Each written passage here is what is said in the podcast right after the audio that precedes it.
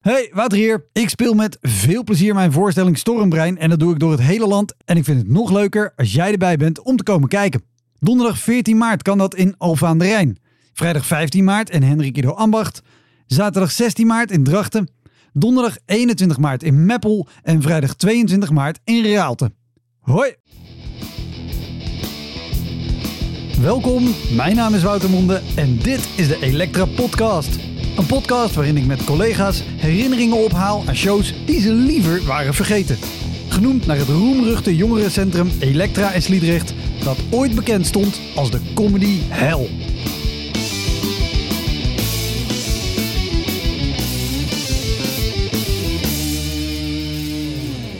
In deze aflevering is Harry Jekkers de gast, cabaretier.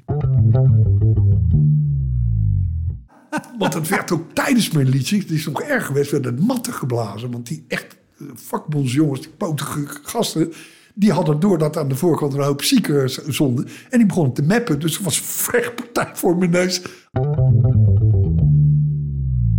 Harry is cabaretier, hij schreef boeken en hij scoorde hits als Laat mij maar alleen, Koos werkeloos, Den Haag en misschien wel de bekendste van allemaal, Over de muur. Harry's carrière verliep steeds heel voorspoedig. De hits kwamen snel, de boeken verkochten goed en de theaterzalen zaten ook al snel vol met enthousiast publiek. Weinig tijd eigenlijk dus voor rampoptredens. Maar in zijn lange loopbaan is natuurlijk genoeg gebeurd om over te vertellen. Ik kondigde Harry al aan in aflevering 100 en inmiddels zitten we ruim over de 200 afleveringen. Het duurde namelijk een hele poos voordat de opname er daadwerkelijk van kwam. Onder andere omdat Harry in Ibiza woont en dat maakte de logistiek niet bepaald makkelijk. Maar het is gelukt. Heel veel plezier. Dit is de Elektra Podcast met Harry Jekkers.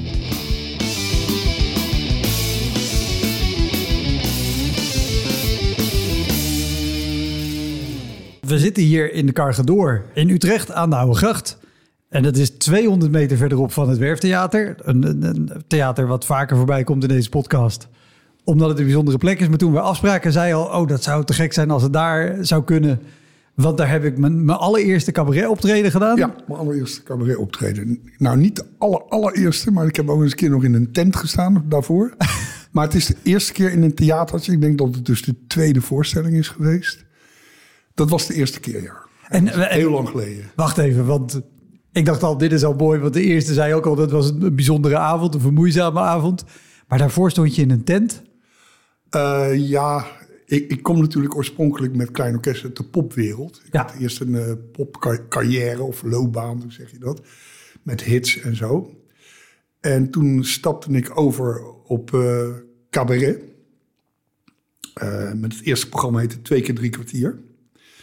En we konden helemaal geen voorstellingen krijgen. Dus ja, ik kom ook niet binnen via kameretten of zo, weet je wel. Dus ik had geen impresariaat of niks. En hebben we een keer in een feesttent gespeeld vanuit ons poppencircuit om te kijken of dat werkte. En dat werkte vrij aardig. We hadden ah, andere soorten liedjes. En okay. want, want als jij zegt tent, ik dacht echt gewoon aan... Een, een, het was een feesttent. Een feesttent. Ja, oké. ja, ja, met, met, met bandjes en, en daar stond ik in. Maar de allereerste echte theateroptreden is in het Werftheater geweest. Ja. En... Uh, het, het, uh, ja, ik pas niet zo goed in het format van, van, deze, van deze podcast, denk ik. Want ik heb heel weinig cepers gehaald in het leven. Klinkt een beetje pedant, maar... Nee, ik kan me nou, bijna geen voorstelling uh, herinneren die fout is gegaan. Ik, ik, ik las uh, nog een interview met jou al van wat langer geleden uit Nieuwe Revue. Maar inderdaad, jouw carrière, allerlei dingen die je ging doen, die gingen ook gewoon gelijk lekker. Klein orkest ja. liep gelijk heel lekker. Cabaret liep gelijk heel lekker. Toen ben je er zelfs aan het begin van, van deze eeuw een tijd tussenuit geweest. Toen kwam je terug met een programma met Jeroen van Meerwijk. Toen dacht je, komen daar nog mensen op af. Had ze. Liep ook gelijk. Maar ik weet zeker met hoe lang jouw carrière is. Want natuurlijk gaat het om zeepers en dat er dingen fout gaan. Die zijn misschien minder aanwezig. Maar ik weet zeker dat er ook rare voorvallen zijn geweest. Of dingen die gebeuren. Ja. De, de, de, zonder meer sowieso. Je hebt een lijstje. Ik zie het op zijn kop, dus ik kan het niet lezen. Maar er staat het nodig op. Maar, maar die avond in het Werftheater. Maar ik, moest, ik moest wel zoeken. Snap je? mijn reguliere optredens op de een of andere manier kom ik daar altijd mee weg. En ik, ik heb een heel uh, ja, breed publiek, eh, altijd gehad. En eh, mooie, gevoelige en leuke liedjes met eh, humorachtige eh conferences die gezamenlijk een verhaal vormen. Zelfs kinderen vinden het leuk. Dus het, eh, je komt, altijd kan ik er wel wat van maken. Ook al heb ik 13 man publiek in het begin. Ja, Want ook ik heb natuurlijk eh, gewoon moeten beginnen met weinig mensen. Eh, maar laten we het dan hebben over een hele moeizame avond. Dat was mijn eerste optreden. Eh, dat is eigenlijk wel grappig. Wij kwamen erachter, wij met z'n drietjes waren we toen... dat je zonder een impresariaat was je nergens. Dan kom je de theaters niet in. Je kunt zo'n theater niet bellen. Geef mij de directeur en ik wil bij u spelen. Dat lukt niet. Nee. Dus wij moesten een impresariaat zien te en, krijgen. en even, eh, welk, welke periode hebben we het dan eh, van over? We hebben het nu over mijn beginnende eh cabaretcarrière. We hebben het over 87. Ja, En in 87 ging ik op zoek naar een, een impresariaat. En ik vond dat ik al heel wat voorstelde, omdat ik eh, klein orkestzanger was geweest. Dus over de muur was een hit en oh, Den Haag en Koos. Ik heb al bekende liedjes geschreven. Maar dat viel tegen, de theaterwereld, hè, met, de, met de banketletter T. Is heel iets anders als de, als de, ja, chic is het, weet je wel. En eh, die, die, die popwereld is heel wat anders. Nou, en, eh, en ik wilde bij de chicste impresariaat natuurlijk, eh, omdat ik dacht dat we dat wel zouden redden. En die heette Lumen in die tijd. Misschien ken je dat nog, maar dat is eh, al lang ter ziele. En dat werd eh, bestuurd door Joop Koopman. Dat is een, eh, iemand die Joep van het Hek heeft begeleid tot aan het einde. En Ja. Wim Kan heeft gedaan vroeger. En een gerenommeerde vara-corrifee. En die had dat impresariaat waar de grote mensen van die tijd bij zaten. Niet allemaal, maar Jasperina de Jong...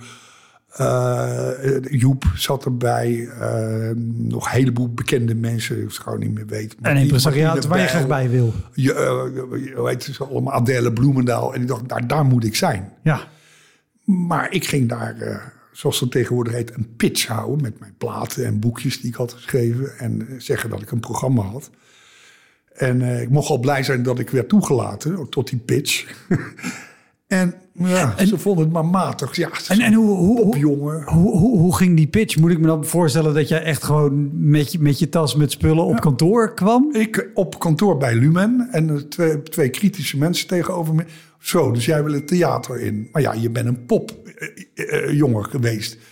Wat, waarom wil je een theater in? Wat heb je te bieden? En eh, ja, ik zeg, nou, we hebben een heel leuk programma. Met hele mooie liedjes die anders zijn dan de popliedjes. Want ik wil op een andere manier liedjes gaan maken. Ik ben die popwereld zat. Ik was er ook mee gekapt. En eh, nou, oké. Ja, ja, ja. We weten niet zeker wat wij nou met jou aan moeten. Nou, weet je wat? We weten het goed gemaakt. Jij organiseert ergens een optreden. En dan komen wij kijken. Dus toen ging ik naar huis. Toen dacht ik, jezus, we moeten een optreden regelen. Weet je wel, eh, in een theater.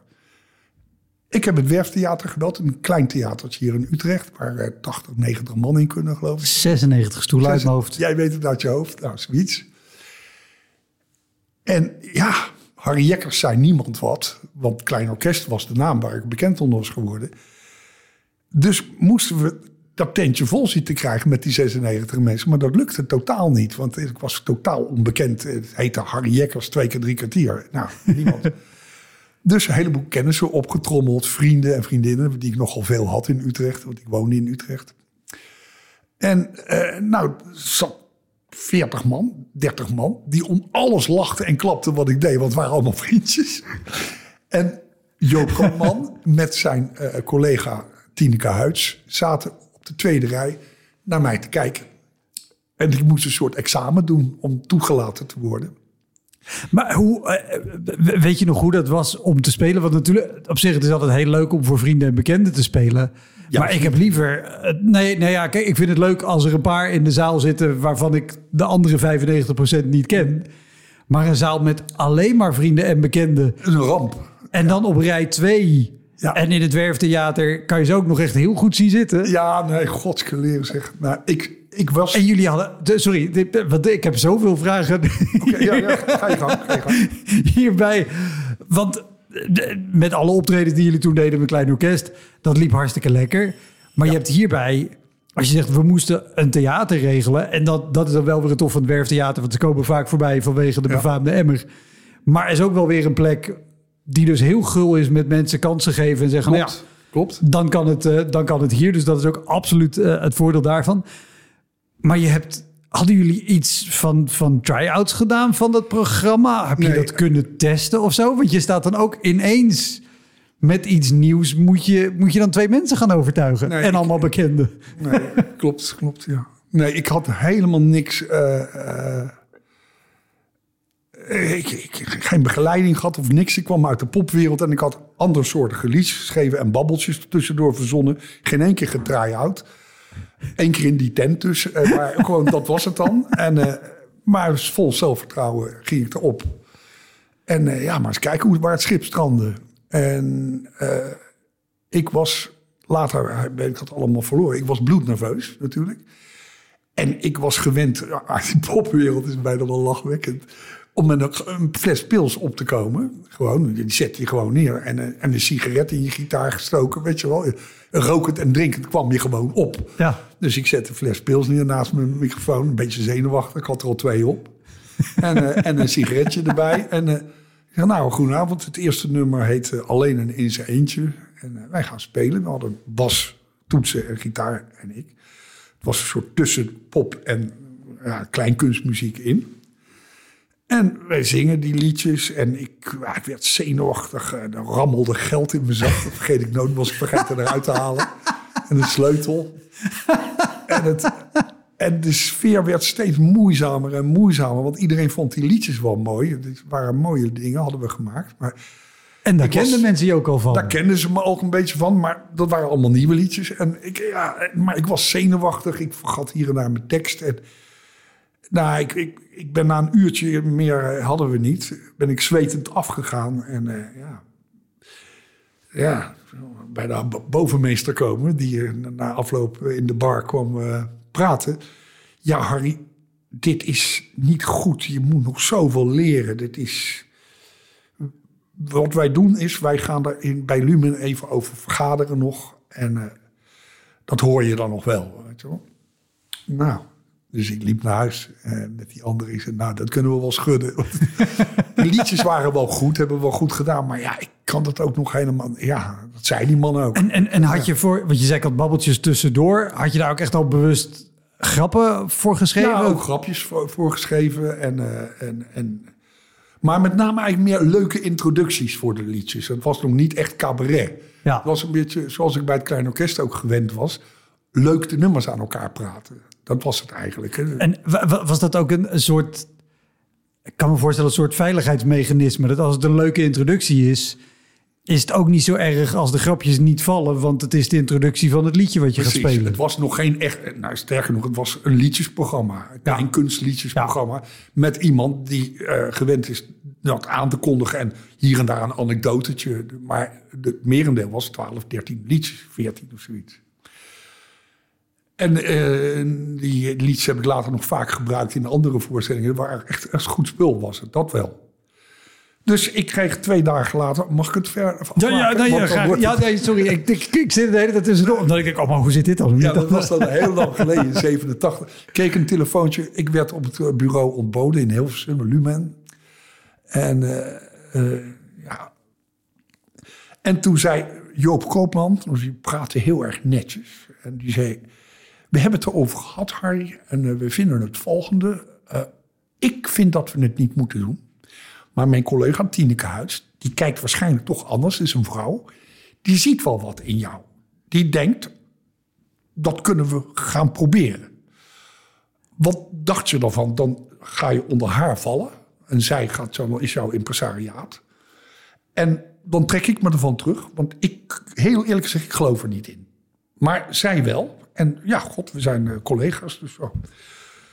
dus zou ik zeggen, ga met haar verder praten. Dus toen ontmoette ik Tineke Huids, mijn impresariaat tot nu toe. Die doet nog steeds mijn werk. Die is 83, maar die is nog steeds bezig. Oh, wat goed. Want ik ben ik trouw aangebleven, mijn hele carrière verder. En die zei, nou Harry, ook eh, zo'n pittige tante. Ik zie er wel wat in. Inderdaad, eh, leuk, maar je moet heel erg veel leren. En ik ga mijn best doen voor je. En het is heel moeilijk om voor een onbekende naam... eh, dus we moeten het klein orkest er een beetje bij halen... om zaaltjes te krijgen. Maar we hebben een gerenommeerd bureau. We hebben de rode loper. En, dat kwam ik later achter, koppelverkoop bestond toen ook. Weet je wel, van neem die Harry Jekkers nou in de kleine zaal in uh, de Muzeval, noem maar wat. Dan ga ik aan Joep vragen of hij er eentje extra doet bij jullie. Zo ging het. Ja. Hè? Of, of aan Adele, of aan Jasperina, of aan Joep. Of aan, wie zaten er allemaal wel niet bij. Een hele, heleboel hoge, eh, beroemde mensen in die tijd. en zij uh, scharrelden 40 optredens bij elkaar. Dat is flink veel. Ja. Door het hele land. En uh, toen zijn we gewoon begonnen. Een decoortje erbij. En, uh, ja, en toen kreeg ik... En, en na vijf keer ging het ineens stukken beter. Ik, ik begon naar mijn zin te krijgen. Die liedje klopte goed. De verhaaltjes werden steeds uitgebreider. En, en mensen vonden het leuk. Zeer, leuk.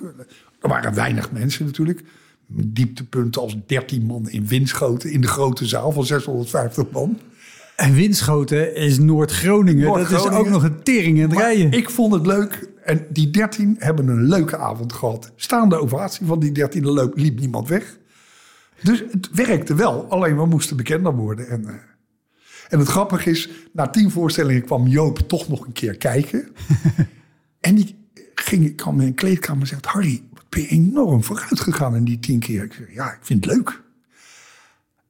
Hij zegt, ik heb me vergist. Je hebt wel wat. Ik zie het opeens. Vind je het goed als ik jou begeleid verder? De komende twintig voorstellingen. Ik zeg, ja, graag. Ik ga je niet regisseren, zei hij. Dat heb ik mijn hele leven volgehouden. Jij hebt geen regisseur nodig. Ik zeg, maar, waarom niet? Jij hebt van nature... Heb je, je, je de indeling, hoe je je beweegt, alles daar moet niks aan gebeuren. Je bent heel natuurlijk, dus oké, okay, is goed. Alleen ik zal je een paar tips geven. Die heb ik mijn leven lang nooit vergeten. Je zegt bijvoorbeeld, er komt nu een leuk liedje. Mogen wij uitmaken of het lied leuk is? Goed, zeg gewoon, er komt een liedje. Of begin er gewoon mee. Dat geld in je zak, dat ben je gewend, los geld in je zak. Doe, doe dat niet. Had je dat ondanks het werktheater ja, ja, ja, gewoon, gewoon, ik heb altijd los geld in de zak doen. Hij zegt dat er rammelt. Tenzij je alles betekent wat op het podium. Mm. Bier drinken. Harry, ik zit de hele tijd te wachten van... wanneer zegt hij iets over dat bier? Dat dat moet van de dokter of zo? Dat het een functie krijgt? Maar wij komen er langzamerhand achter, Harry. Dat jij alleen maar staat te zuipen op het podium. en wij mogen niks drinken. Weg met dat bier. Of verzin er een list voor, voor, dat, voor bier. Van dat soort hele mooie, mooie uh, goede, die vier liedjes achter elkaar, die zijn zo mooi. Die moet je alleen aankondigen voor je begint. En ze alle vier achter elkaar spelen, zonder er wat tussen te zeggen. Van dat soort hele simpele dingetjes. Uh, Harry blijft nog maar achter een microfoon staan, geen zender. Want daar heb je niks meer voor je. Zo'n microfoon is toch een beetje bescherming, biedt hij. Allemaal van die hele... Daar wist ik allemaal niks van. Ik ben die man heel dankbaar, want die is me gaan helpen met script uh, schrijven. Ook uh, dat zou ik eruit halen. Dit liedje is mooi, dat niet. De volgorde veranderen. Enzovoort, enzovoort. Wat toch een en, beetje regie is. En, en ja, en toch een beetje regie. Ja, dat klopt. Maar heel licht. En, uh, en daarna um, kwam dat twee keer drie kwartier nadat ik het 40 gespeeld had. En nog een keer een jaar, ik zeg maar ik, maar met z'n drieën. Nog een keer een jaar 50 of zo eindigden we toch wel met 300 man publiek in Diligentia. Met een televisieopname. We hadden een mazzel bij. Ze wilden me op televisie hebben, bij de VARA. Een uurtje van 11 tot 12 s'avonds. Dat was toen ja. een cabaretuurtje. En nou, dat werd heel goed ontvangen. We kijken toch een paar honderdduizend mensen naar, weet je wel. En, uh... en had, je, had je er toen al zoveel plezier en vertrouwen in... dat je dacht, nou, kom erop. Want dan ben je in principe ook... Ik, ik heb afgelopen najaar een tv-opname gehad. Ja. Daar ben ik drie maanden lang doodnerveus voor geweest. Ja, dat, dat, was ik ook wel natuurlijk. Want toen maar... helemaal de, de impact uh, eind jaren tachtig van een uurtje tv op... Toen was het denk ik, waren er net drie netten. Mm -hmm. Maar als het eind jaren tachtig was, had je nog ja. geen commerciële netten. Nee. Dus een uurtje op tv is ook wel gewoon echt veel impact. Ja, heel erg impact. Ja. Was je daar, weet je dat nog? Was je daar, was je daar nerveus voor? Ja, of? ja, natuurlijk was ik daar nerveus voor. En, uh, maar ik heb toch. Uh, ja, ja, was ik er nerveus voor. Maar dat liep ook goed. Dus eh, ja, het, loopt altijd wel goed. Als ik eenmaal opkom, ga ik aan en dan verander ik, zoals Toon Hermans altijd zei, dan verander ik opeens in dat manneke. Dat is toch een afsplitsing van jezelf die veel meer zelfvertrouwen heeft en adrenaline dan wat je zelf bent. Daar heb je mazzel bij als je dat hebt. Dat heb ik. Dus dat ging goed. En ik vond dat vak zo razend interessant. Ik leerde zo ongelooflijk snel. Ik vond het zoveel leuk als die klote popwereld. Daar wilde ik ook weg. Dat we in de stoel zaten en luisterden. Dat je wat kon vertellen. En hele wat, wat, wat, ziekere teksten kon brengen. Weet je wel? Dat je een tekst kon maken als van... De wind van 80 herfsten heeft haar grijs gewaaid. In plaats van zijn woord oud. Dat je echt mooi poëtisch werk kon brengen. In plaats van laat mij maar alleen. Weet je wel? Of, of, of eh, mijn naam is Koos en ik ben werkeloos. Dat werkte allemaal wel. Maar ik vond het zijn toch allebei ook hele leuke nummers? Tuurlijk, dat was anders. Hè? En ik, ik, ik vond dat vak geweldig. En eh, nou, de tweede voorstelling is altijd moeilijk. En toen kwam... Nou vertel ik gewoon door hoe dat verder is gegaan. Ja, nou, tussendoor ben ik dan wel benieuwd. Want je zegt al een paar keer dat je, want je wilde weg uit die popwereld. Is er die popwereld? Of, Ja. ja. wat, wat, want daar hebben jullie, neem ik aan, als je zegt, we hebben één try-out gedaan in een feesttent. In, in wat voor circuit of wat voor plekken speelden jullie toen met Klein Orkest? Was dat... Dat was Wat- buurt, clubhuizen, eh, hoe heet dat tegenwoordig? Ja, gewoon dat soort eh, festivaltjes, eh, buurthuizen. Want daar, daar moeten dan shows bij hebben gezeten dat je naar huis reed met de band en dat je dacht, oh mijn god, Ja, dat wel. ik, ja. ik ben hier klaar mee. Zijn, zijn er nog bij waar je nu op terugkijkt en denkt, wat een goede keuze dat ik het theater in ben gegaan en niet daarin ben blijven hangen. Ja, dat, is, eh, eh, dat kan ik ook wel vertellen. Maar ik ben altijd wat lang van stof dan. Ik... eh, die, die popwereld, dat is totaal iets anders dan het theater. Echt totaal iets anders. En in die tijd was pop nog niet in het theater aanwezig. Is later is het door elkaar gegaan. De Golden Earring die in het theater ging. Sowieso vind ik dat grappig met wat je zegt, want als nu iemand die net zulke grote hits heeft gehad als jullie hadden met Klein Orkest naar een impresariaat belt en zegt, ik wil een theater, dan is de, de tour zo'n beetje al Ja, geboekt. Precies, maar dat was toen nog niet. Dat, dat in theater spelen van popbands gebeurde niet. Nee. En, eh, en als je dus in de popwereld zit en je hebt hits, en die hadden wij, hè, eh, dan moet je al die tenten af. Dat moet niet, maar dat ga je doen natuurlijk. En, en festivals. En dan, eh, ja, dat is een hele andere wereld, man. Vreselijk. eh, daar, daar zit je. Maar niet, eh, geen succes bij het publiek. Dat lukte altijd. Maar omstandigheden waren soms heel erg moeilijk. Omkleden tussen de biervaten, weet je, in de keuken. ergens geen wc hebben. in een, je behoefte doen in een krant en naar het raam gooien. Dat hebben we meegemaakt. Ja. Geweigerd worden bij jongerencentrum. Wie zijn jullie? Ja, een bam vol uitverkocht. Ja, wij zijn het bandje. We waren niet op televisie. Wat, even die krant, wat voor plek was dit? Ja, wat waar we pok of weet ik hoe dat heette allemaal. En, en, eh, eh, ja, en verder, die hits, dat is leuk. Maar ja, vraag het maar aan Henny Vrienden. Daar heb ik ook eh, kennis aan gekregen. Je moet altijd die hits spelen. Dus je Ja. er gewoon... laat me maar alleen. Je kan dat liedje niet meer zien op een gegeven moment. En Koos Werkeloos en OO Den Haag en Over de Muur. En, en dan krijg je dingen in Noord-Holland, vreselijke provincie om op te treden, zeker in de popwereld. Zo'n vent, zo'n particuliere iemand die zo'n grote danstent heeft en die na afloop zegt, jongens, je hebt 500 gulden erbij, weet je wel. En dan nog even, oh, daarna nog een keertje en over de muur. Goed, het is eerloos, snap je? Ja, ja, ja. daar- en zeiden wij nee, kreeg je ruzie. Kun je nog een klap voor je hartstikke krijgen bij spreken. Maar ik vond het gewoon... eh, en het waren ook hele mooie festivals voor 20.000 man. En dat hartstikke mooi allemaal meezingen en zo. Het was een leuke tijd, rock en roll, veel gezopen natuurlijk. Maar we kwamen een keertje, dat is het verhaal eigenlijk in de Hoek van Holland, geloof ik. Ik geloof dat Hoek van Holland was in een theater terecht. Een klein theatertje daar. Het was Hoek van Holland volgens mij. Misschien is dat theater weg. Maar... En voor het eerst stond ik in een theater. En ze zaten allemaal. En onze teksten van het Kleine Orkest bleken goed genoeg om naar te luisteren. Ah, Want dat zijn ze al. Het zijn, Henny, Henny, om hem nog een keer erbij te halen. Henny Vrienden zei altijd van...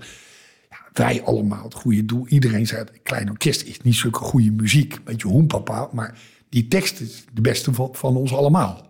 Dat vond Henny heeft mij ook gevraagd om voor hem te schrijven. Oh, wat goed. En Boudewijn de Groot ook. Die, die hadden dat door. Dat ik een tekstschrijver was samen met mijn collega Koos Meinders. Hij hele mooie teksten maakte. Dus toen dacht ik, dit is leuk zeg. Zo'n theater, ze zitten in stoelen, ze gaan niet dansen. En met bier gooien en, en uh, jekkes, uh, weet je wel. Gewoon rustig luisteren. En hele goede gemeende applausen. En als ik wat leuks tussendoor vertelde, gingen ze lachen. En dat vond ik leuk. En toen ben ik dus met die band opgehouden. En mijn ambitie verlegd om in het theater te gaan. Ja. En hoe dat gegaan is, hebben we net gehoord. Hoe ik daar langzaam ingerold ben. Is, dat- is dat ook, want ik las, jij bent ooit zelfs nog eh, werkzaam geweest als leraar Engels. Ja, ja. Is, is dat ook nog de leraar in jou die ervan geniet dat ze gewoon rustig zitten en luisteren? Ja, eh, ja, ja, lesgeven was geen succes, vind ik. Hoe lang ik heb je had dat wel gedaan? orde hoor trouwens, maar ik, ik, ik had geen geduld voor. Ik, ik, ik vond mezelf geen goede leraar. Ik was wel populaire leraar, want ik ging altijd mijn gitaar mee en dan liedjes zingen voor ze en, eh, en, en leuke verhalen vertellen. Maar echt Engels eh, lesgeven, daar was ik niet zo goed in. En eh, dat heb ik ook maar drie jaar gedaan. Oh, oké. ja. Toen ben ik vertaler geworden. Dan heb ik een tijd boeken vertaald. Daar leer je heel goed van schrijven. En toen werd die band opeens een succes. Samen met mijn schrijvend bestaan. Met die bekende Koos Meinderts eh, hebben we een bedrijfje opgericht. Dat heet eh, Maatschap de Briljant voor al uw juweeltjes. Toen waren we 6, 6, 27. En toen zijn we boekjes gaan schrijven, columns en liedjes gaan maken voor het kleine orkest, wat al bestond, maar wa- waar we liedjes voor moesten gaan schrijven. En het kleine werd een, werd een succes. En die boekjes ook. We hebben nummer 1 in de boekentop 10 gestaan. We hebben ook boekjes geschreven die om te lachen waren. Dus die kant zijn we opgegaan. En eh, na een tijd was ik die eh, pop dus zat. En ben ik de theaterkant opgegaan. En toen hielden die twee jongens waarmee ik speelde op. En toen kwam er een grote crisis in mijn leven. Want ik zag mezelf totaal niet als solo-artiest of zo. Ik hoorde bij een bandje, weet je wel, bij een clubje die muziek maakte Ja. liedjes. En ik was in mijn eentje over, want die jongens die. En ook altijd de veiligheid gehad van niet in je eentje op een podium staan. Dat, dat scheelt een hele hoop, kan ik me voorstellen. Ja, misschien is dat, eh, ja, toen begon dus de ellende weer opnieuw. Nou, ellende, maar ik ben een paar keer van scratch begonnen, opnieuw. Weet je wel, helemaal met drie man publiek, een klein orkest. Twee man publiek met, met z'n drieën. En nu in mijn eentje. En ja, ik zag dat niet zitten. Ik denk, ik ga weer lesgeven of zo. Dit, dit, dit is, het is leuk geweest. Mijn, mijn poptijd is over. Ik ben 35. eh, iedereen gaat kinderen krijgen en koophuizen. En, nou ja, en toen kwam de bekende Joop en Tineke bij mij langs. En die zeiden, Harry, we hebben eens nagedacht over jou. En wij zien, we hebben je leuke boekjes gelezen, satirische romans.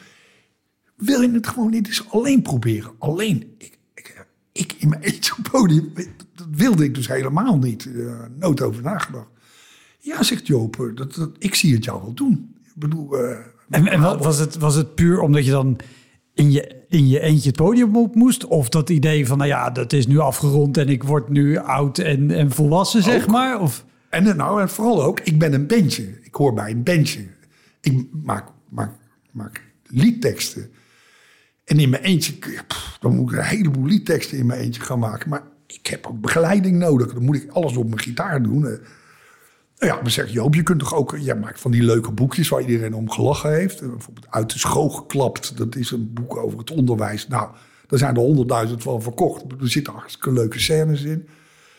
Ja, dus ik ging naar mijn maatje toe, Koos Meinders. En ik zeg, ja, ze vinden dat ik alleen... Ik kan je best helpen met schrijven. ze vinden dat ik alleen moet. Ja, dat vinden ze. Een hele mooie uitspraak voor iemand die een paar jaar eerder heel Ja. erg zijn best deed om bij een impresariaat te komen. Nooit aan gedacht dat ik cabaretier kon worden... of in mijn eentje iets kon voorstellen. Dus ik toen...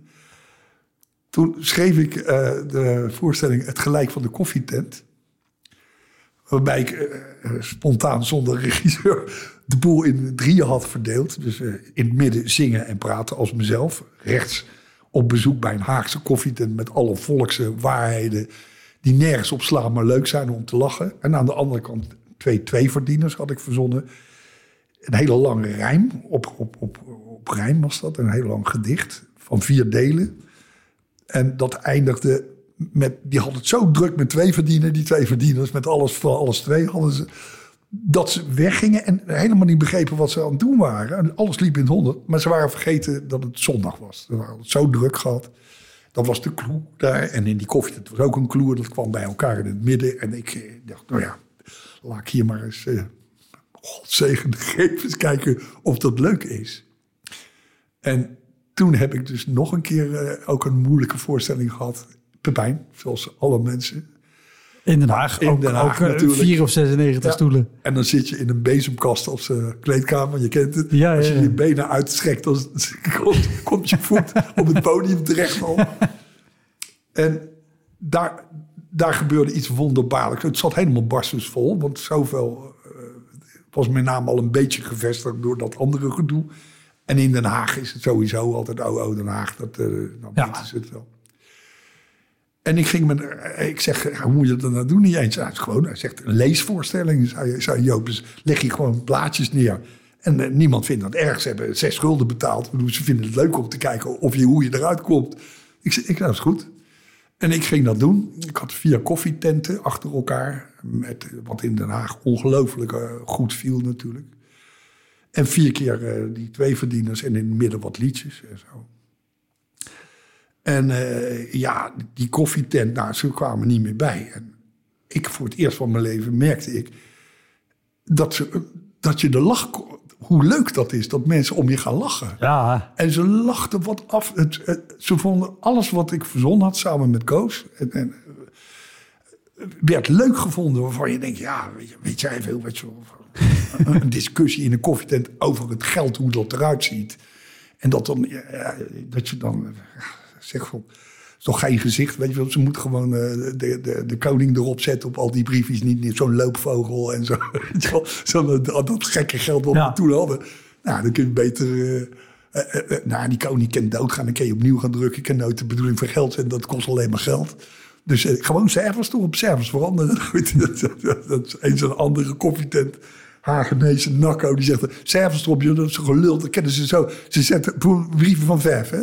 Ze zetten er één voor hem in brieven van vijftien, weet je wel. Het is zo te vervalsen. En dan iemand anders die dan zegt van, van eh, hij eens gehoord van de brief van 15. Trouwens, als je toch gaat vervalsen, kun je de ene er beter achter zetten en de brief van de 51. enfin, dat soort lulkoek. En dat ging goed. En eh was een van die avond vergeet ik nooit, nooit, nooit meer. Ze klap. Ik had zo'n ongelofelijke lachers aan mijn kont. En het was zo'n succes die avond. En bij mooie liedjes waren ze stil. En na afloop ging niemand weg. Die hele bar zat vol. En ik kreeg van alle kanten bier. En iedereen lachen, moet je mee doorgaan. En ik reed naar huis en ik dacht... En ik was toen verdomme, eh, hoe oud was ik toen? Eh, 39. Ik denk, ik heb mijn plek gevonden. Dit ga ik doen. Niet een bandje meer. Ik ga in mijn eentje cabaret maken. Weet je, dit, ik kan dat. want, want tot dat moment, ook die hele tour daarvoor, had je nog steeds... Het is een, het is een muziekprogramma in het theater en niet cabaret. Niet om te lachen. Nee. Oh, joh. En ineens werd het cabaret. En ik bleek het te kunnen. En, en Joop, eh, daar heb ik heel veel aan gehad. Daarom noem ik hem vaak. En Tineke ook. Ja, ja. Die zei, ja, je hebt goud in de handen. Ik zeg, goud in... Ja, nou, eh, kom op. Eh, spelen. Hij zegt, en, en, en, probeer het zo gauw mogelijk uit je hoofd te kennen. En, en we laten het aan jou over hoe je het indeelt. Het gaat goed. Nou ja, en ik kreeg een heleboel voorstellingen. Toen, een stuk of 80. En, eh, en ik leerde heel snel. Het klinkt allemaal zo zelf ingenomen. Maar ik had er zo'n lol in. Ik had het echt gevonden. Ja, nou ja, zo, zo is doen. het gegaan. Dus, eh, En ik ging uit mijn hoofd leren en alles doen en proberen beter te doen. En luisteren naar kritiek. En, en dat ging, ging hartstikke goed. En dat ding, dat Haags, viel overal in Groningen of in Maastricht. Al, iedereen vindt dat altijd koud en bier-effect, zeg ik maar. Ja. Leuk. Haags is altijd leuk, weet je wel. Niet van, heb je voor mij twee bier, maar trek, trek twee keer aan de, aan de prethaken. Zo, dat vinden ze allemaal leuk in heel Nederland. Dus dat ging als een trein. En toen in... eh, Want wat, wat, wat- je zei net, daar heb ik ook een moeizame, moeizame avond gehad. Ja, Wat, wat, wat, wat nou was ja, ik was doodzenuwachtig. En ik stond te trillen met die blaadjes. En Joop had als advies gegeven... als je staat, een conferentie staat te doen, je leest het, doe je handen maar in je zakken. Totdat je een beetje meer zekerheid voelt. Dat je ze eruit kan halen, dat ze niet meer trillen van de zenuwen. Ik was hartstikke zenuwachtig in het begin.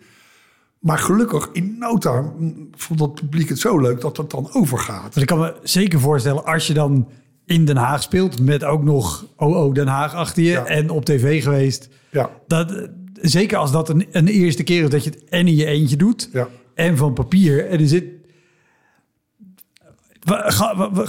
Voelde je veel druk van dit moet... Dit moet nu ook een succes gaan worden. Want Joop en Tineke zeggen dat er, dat er wat in zit.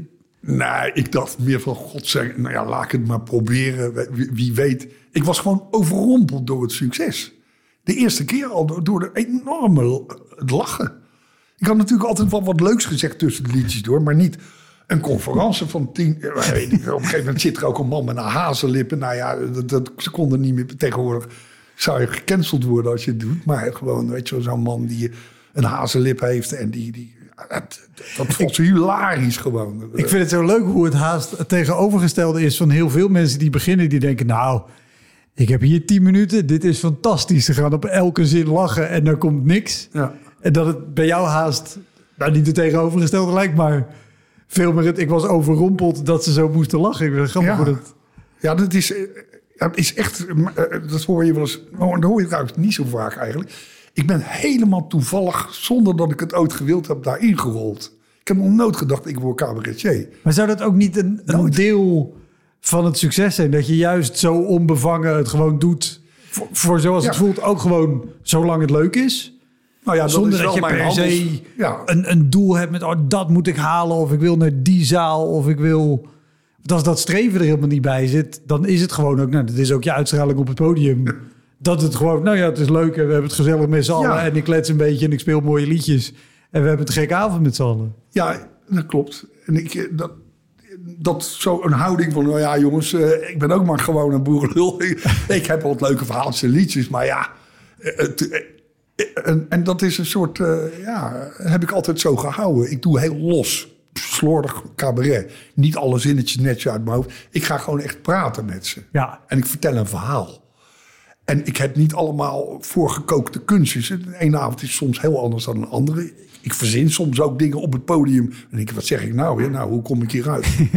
dus het is eh, heel los. Ik denk dat dat mijn succes ook is geweest. De mensen gaan altijd lekker verzitten. Leuk. Hij heeft er zin in. Hij Ja. vindt het leuk. Want ik straal iets uit van ik heb er hartstikke veel zin in. Want ik heb er echt zin in. Het klopt ook. Eh, en die toon, dat, dat Haagsachtige, eh, ja jongens, eh, gewoon jongen, maar wel leuke dingen vertellen en wel leuke liedjes. Je moet altijd aan Raoul Heertje denken, is, ben ik een enorme fan van. Ik ken niemand, geen collega, maar ik luister alles. En die heeft wel eens gezegd, ja, wat eigenlijk een goede cabaretier uitmaakt, is de toon. Je hebt een toon. Bijvoorbeeld Daniel Arends, dat is, als hij begint te praten, ben ik verkocht. Die to- dat, dat lijzige eh, toontje van hem. En ik heb die, hele open toon. Ja. Hè? Zoals ik nou ook zit te praten. eh, Dat kan ik makkelijk eh, doen. En aan de andere kant, je moet geloofd worden. Die twee dingen vond hij belangrijk. En mensen geloven dat ik echt zo'n hele vrolijke, leuke jongen ben. Wat ik in de werkelijkheid niet ben. Dat is een afscheiding van me. Misschien zou ik zo willen zijn altijd. Met allemaal van die leuke grapjes. Maar die verzin je niet ter plekke natuurlijk.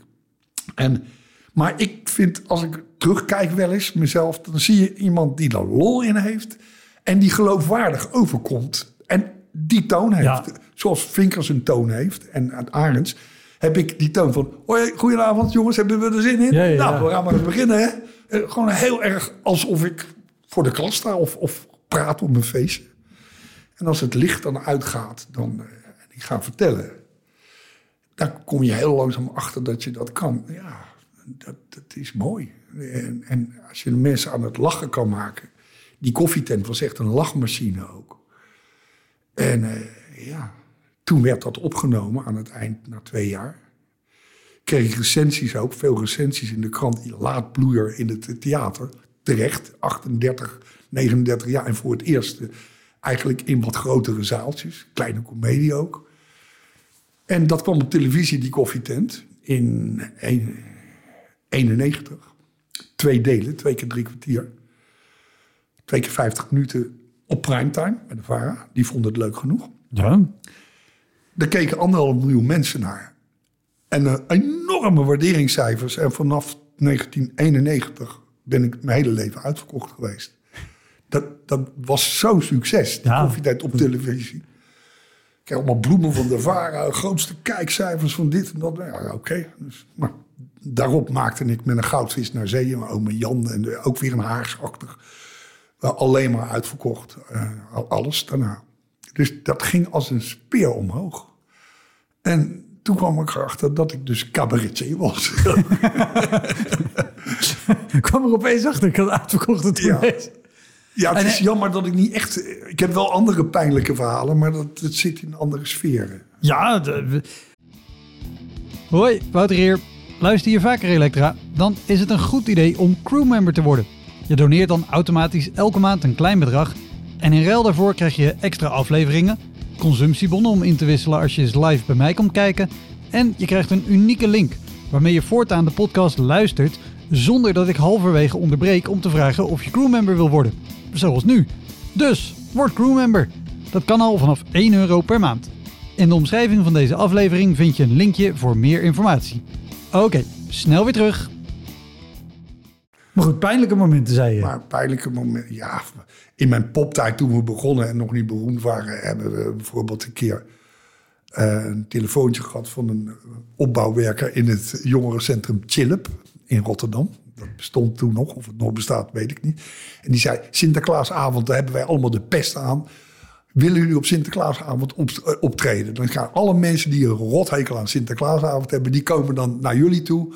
En wij waren nog niet bekend, hè? Dus, eh, En zou je dat willen doen? Ja, kijk, wij vergaderen met z'n allen. Ja, eh, zie je iemand Sinterklaasavond? Nee, maakt niet. Leuk. Dus je gaat naartoe, je bouwt op. En je begint meestal om half tien met zo'n set, tien uur. En om half tien was er niemand. en we waren wel gewend, nou ja, als er acht komen, spelen we ook, dat maakt niet uit. Maar tien uur was er niemand, nee, geen één.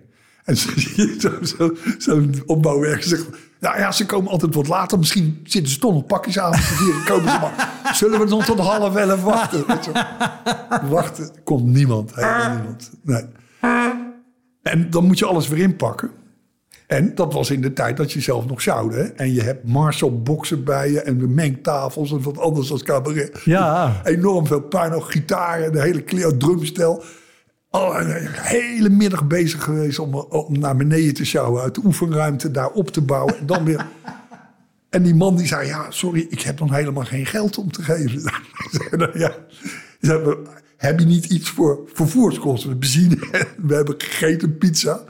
Nou, dat kregen we vergoed. En nou, dan kom je s'nachts om twee uur eh, bezweet in het nachtcafé. We hadden nog lekker naar het nachtcafé natuurlijk. En eh, kijk je elkaar aan van, nou, zullen we ermee ophouden? Je hebt wel eens eh, in het begin gedacht, al die moeite en dan helemaal niemand die komt kijken.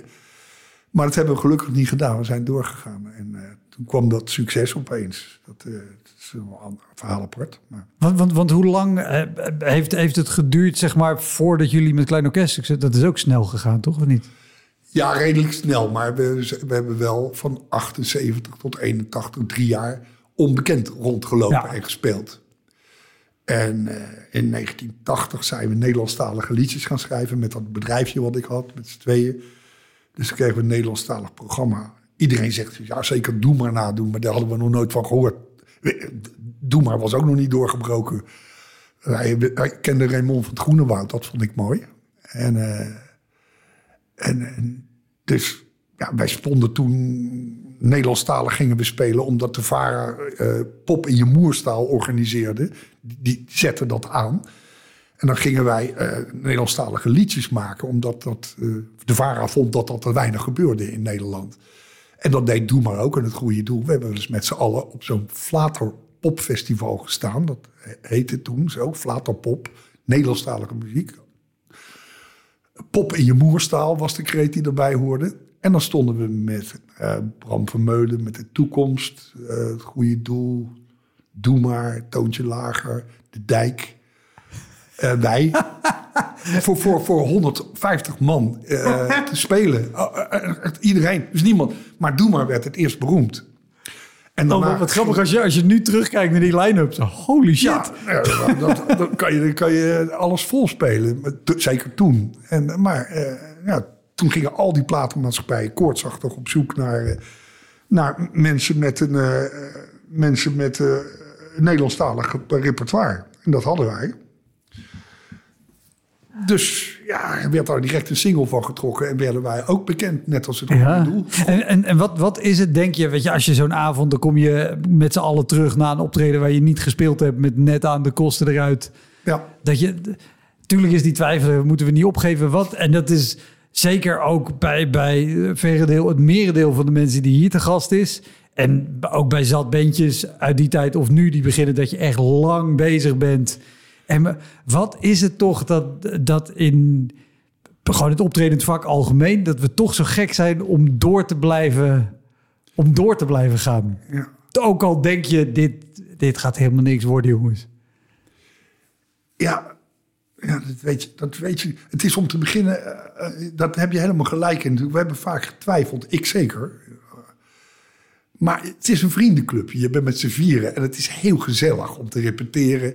En, en dat liedjes maken toen het Nederlandstalig werd, daar was ik goed in. En Koos ook, mijn maatje. Ik heb veel met hem samengeschreven.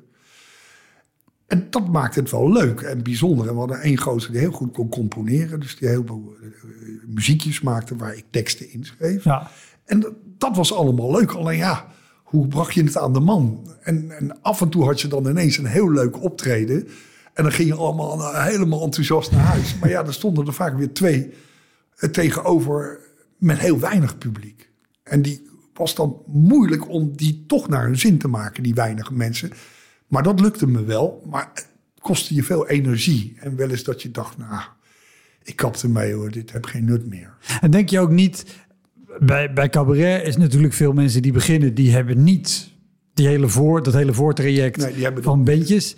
Denk je niet dat, dat- of denk, niet, denk je dat dat bij jou ook gewoon dat voordeel heeft gegeven dat dat zo snel ging lopen, omdat je wel al die hele achtergrond had en dus ook met een bandje, een zaal met misschien vijf man, het wel naar de zin zien te maken en een leuke sfeer creëren? Absoluut, ja. ja. Ik weet zeker dat de meeste cabaretiers, voor zover ik het volg allemaal, komen toch, eh, die willen cabaretier worden. En die, die gaan eh, soms tegen bij Toemler of zo, of die gaan meedoen aan een, aan, een, aan een festival meestal. En als je dat dan wint, Kameretten daar of Leids, wat, wat dan ook, dan komt er een impresariaat op je af en dan begint het. Weet je wel, dat is moedwillig. Die mensen hebben echt ambitie, en die, de meeste, en die Ja. doen die weg.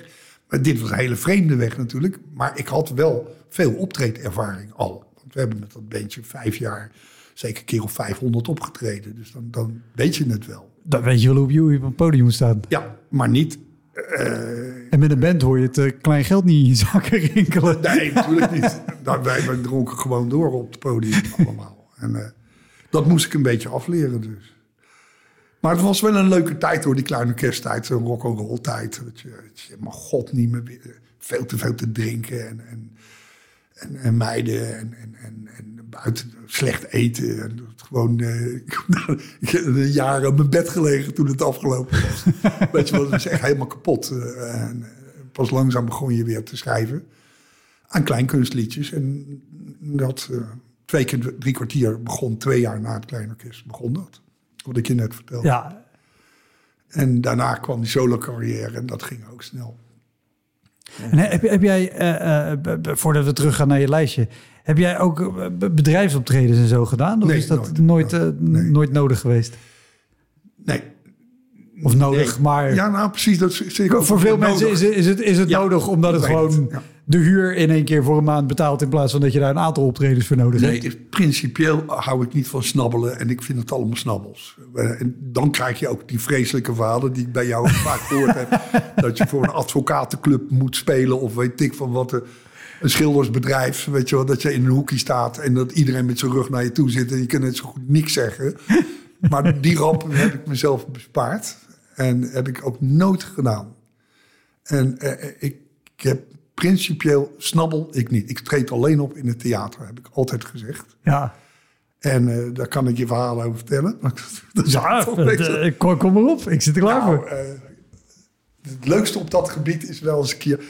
Ik, ik hoop altijd dat ik niet te patserig overkom van alles lukt maar het gaat goed. Maar ja, dit is wel de waarheid. En ik vind mezelf trouwens absoluut niet de beste cabaretier van Nederland. Ik, heb, ik, doe, me, ik doe leuk mee, zeg ik altijd maar. Hè? maar goed, je, dus je doet heb- hartstikke leuk mee. En, Er zijn en mensen die zijn veel beter dan de, ik. de tours en de cijfers spreken voor zich. Dus daar zit niks patsigers aan. Dus Dat is gewoon hoe het is. Oké, het is wat het is. La- laat ik het dan zeggen. Dat- Ik ben niet vals bescheiden, maar ik eh, ben ook geen opschepper. Gewoon het zit er tussenin. Ik, Ja. ik, eh, ja.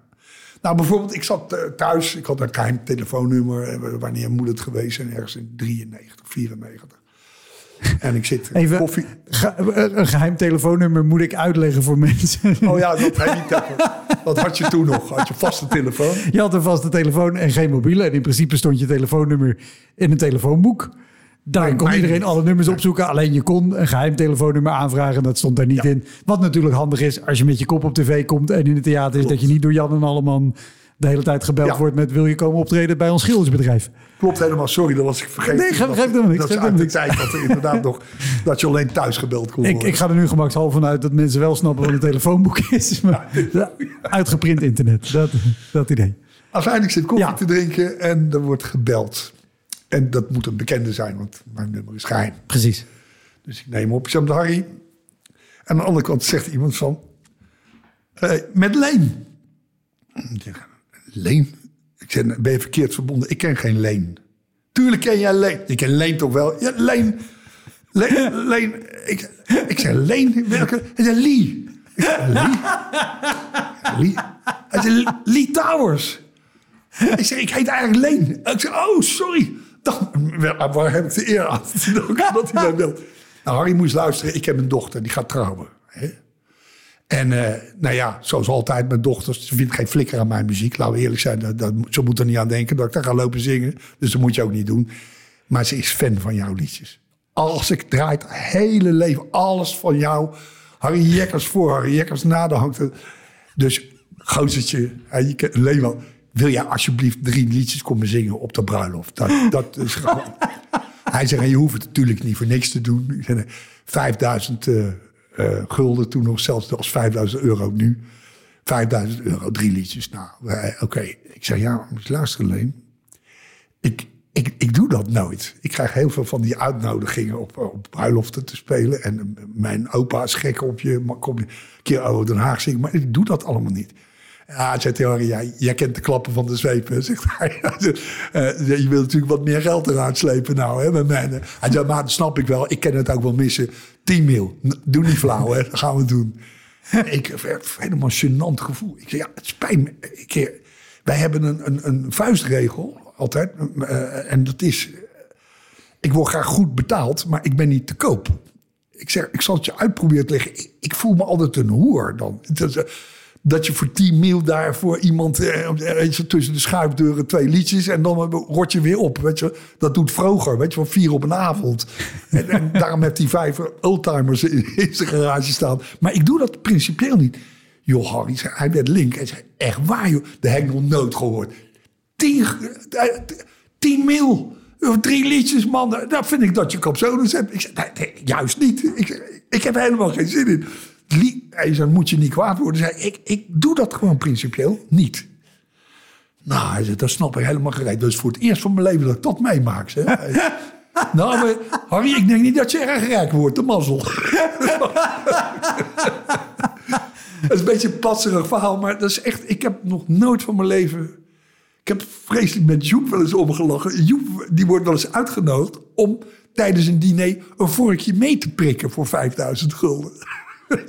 Gewoon, kom je gewoon mee eten? Leuk, hebben we Joep aan tafel. Hij zegt, ze zijn toch gek geworden? Ik zeg, ja.